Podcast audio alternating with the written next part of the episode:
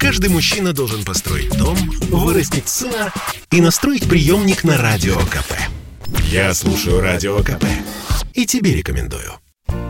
Оперативный штаб официально подтвердил, что готовит законопроект об обязательных QR-кодах на транспорте дальнего следования в кафе и магазинах. Как пишет РБК, подготовленные поправки разрешают посещение общественных мест или поездки только при наличии одного из документов. QR-кода о вакцинации, справки о перенесенном ковиде, медотвода от прививки или отрицательного ПЦР-теста. То есть речь не только про QR, но и про альтернативные документы тоже. По словам источника издания, работу общественного транспорта, аптек, продуктовых магазинов с товарами первой необходимости законопроект не затрагивает. В России маленький процент вакцинированных, поэтому новые ограничения необходимы, заявил директор научного информационного центра по профилактике и лечению вирусных инфекций Георгий Викулов поможет увеличить количество вакцинированных однозначно, потому что, если мы вспомним лето, когда вводились QR-коды, сразу же выстроилась очередь на вакцинацию. Поэтому да, это поможет, я считаю. И это вынужденная мера, учитывая низкие темпы вакцинации.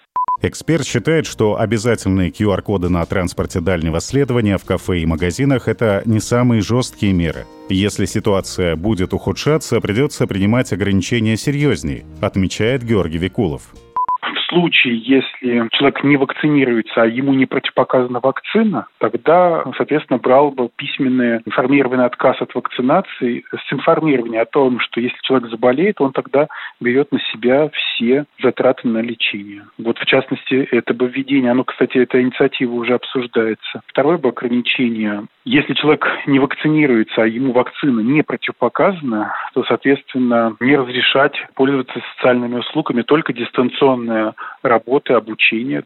Решение о деталях использования QR-кодов останется за регионами. Первым субъектом, который ввел QR-коды о вакцинации в городском и межмуниципальном транспорте, стал Татарстан. Как сообщили власти, проверять QR-коды в автобусах, маршрутках и в другом общественном транспорте будут перевозчики. Для них предусмотрят субсидии на технические средства. Против новых ограничений выступили в Союзе пассажиров России. Вот что заявил глава организации Кирилл Янков.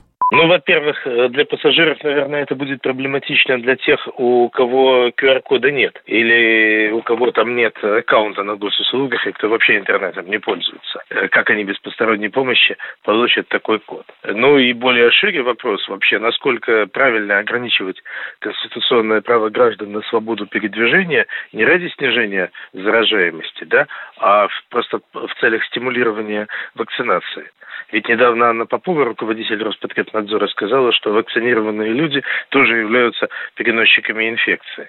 QR-коды в России ввели с целью сдержать распространение коронавирусной инфекции. Глава Минздрава Михаил Мурашко рассказал, что их использование во время пандемии показало высокую эффективность. Он отметил, что введение цифровых пропусков во всем мире помогает гражданам принять решение о необходимости вакцинации против COVID-19. Александр Фадеев, Радио КП. Это спорт не прикрытый и не скучный. Спорт, в котором есть жизнь. Спорт, который говорит с тобой как друг. Разный, всесторонний, всеобъемлющий. Новый портал о спорте – sportkp.ru О спорте, как о жизни –